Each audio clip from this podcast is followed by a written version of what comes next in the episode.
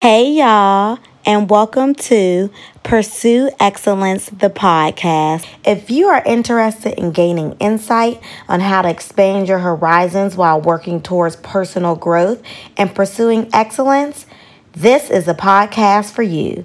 Thank you for tuning in with me today, and please don't forget to subscribe and leave reviews. Now, let's get started with the episode.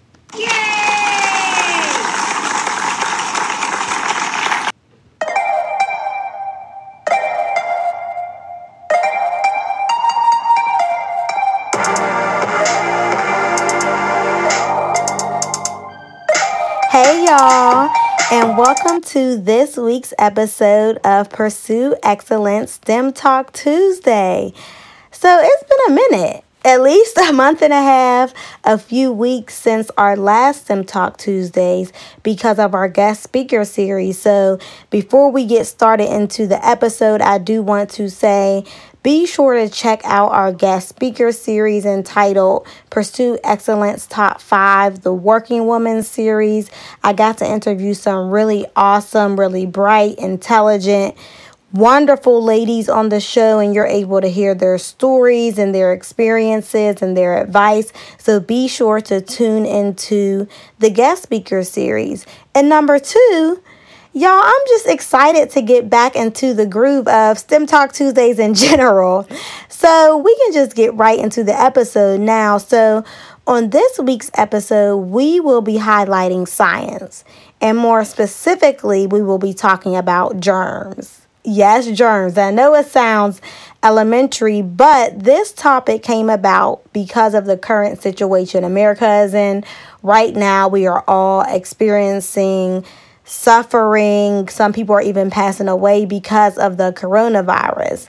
And the coronavirus spreads by germs. And so, honestly, I had a very close friend of mine. His mother passed away from coronavirus. So, I want to send my condolences to his family as well as everyone else who is experiencing or healing from people dying because of this coronavirus. The virus is real, it's out here, and it is um, taking people. So be sure to stay prayed up, everyone. I really wanted to make sure I say that. So, um, to get back into the episode, so coronavirus spreads by germs. And so the more I thought about it, I'm like, okay, what exactly are germs? And if we think about them and break them down, are there different types?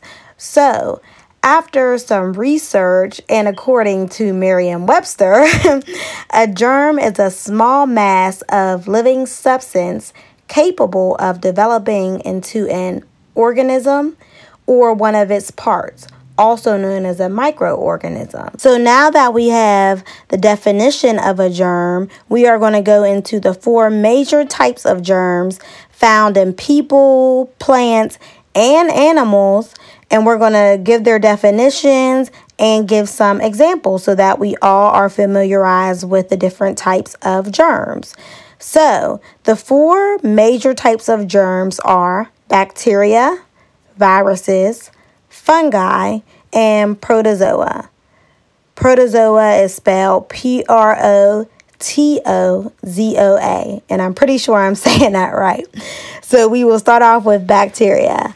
Bacteria are small, one cell creatures that get nutrients from their environments in order to live. And in some cases, that environment can be a human body. Bacteria can reproduce outside of the human body or within the human body as they cause infections. Some infections that bacteria can cause include pneumonia, ear infections, and a sore throat. In addition, we also have good bacteria that help us have balanced bodies and that help scientists research.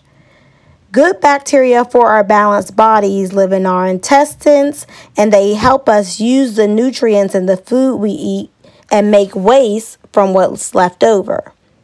The bacteria that are used by scientists for research and in labs are used to produce medicines and vaccines. And so that is why a lot of time you will hear people say, and I want to say more specifically in the medical fields, but you might have heard it in another field, but you'll hear a lot of people say not all bacteria is bad because we do have some good bacteria in our bodies from the food we eat as well. And so that is the first major type of germ, bacteria. The second major type of germ are viruses. Viruses are inside living cells that grow and reproduce. They really can't survive very long, or I'll say most viruses can't survive very long if they are not inside a living thing. So, a living animal, a living person, and a living plant. So, whatever the virus lives in is called its host. And so when viruses get inside people's bodies, the people the person, excuse me, is the host. And so the host can then spread the virus to other people. And so some viruses, examples are honestly one, the coronavirus, chicken pox, the flu, and also some viruses can live for a short time on like not even in a living person but on a doorknob or on a countertop. And so that's why we have to be sure to wash our hands regularly and make sure as we're going out to the grocery store or going out to our car that those germs from the viruses that are living on those doorknobs on the car door we have to wash those off. And so that's why we have to wash our hands regularly. So that's the second one viruses. The third major type of germs are fungi. Fungi are made of many cells. They're plant like organisms, and unlike other plants, fungi can't make their own food from soil, water, and air. Instead, they get their nutrition from plants, animals, and people and they live in damp, warm places. And it's really not dangerous in healthy people. That's why, again, you'll hear people say, or this is good fungus. Um, really, people don't say fungi, but good fungus. Um, but an example of something caused by fungi is athlete's foot. You know, that itchy rash, um, that people sometimes get in between their toes. Honestly, my dad used to get athlete's foot, so I know exactly like I'm picturing it in my head, but it's like a little rash that gets in between like people's toes. Um, so make sure you are being healthy and wiping your toes good too and eating the right foods for your body as well. So that's number three, fungi. Number four, protozoa.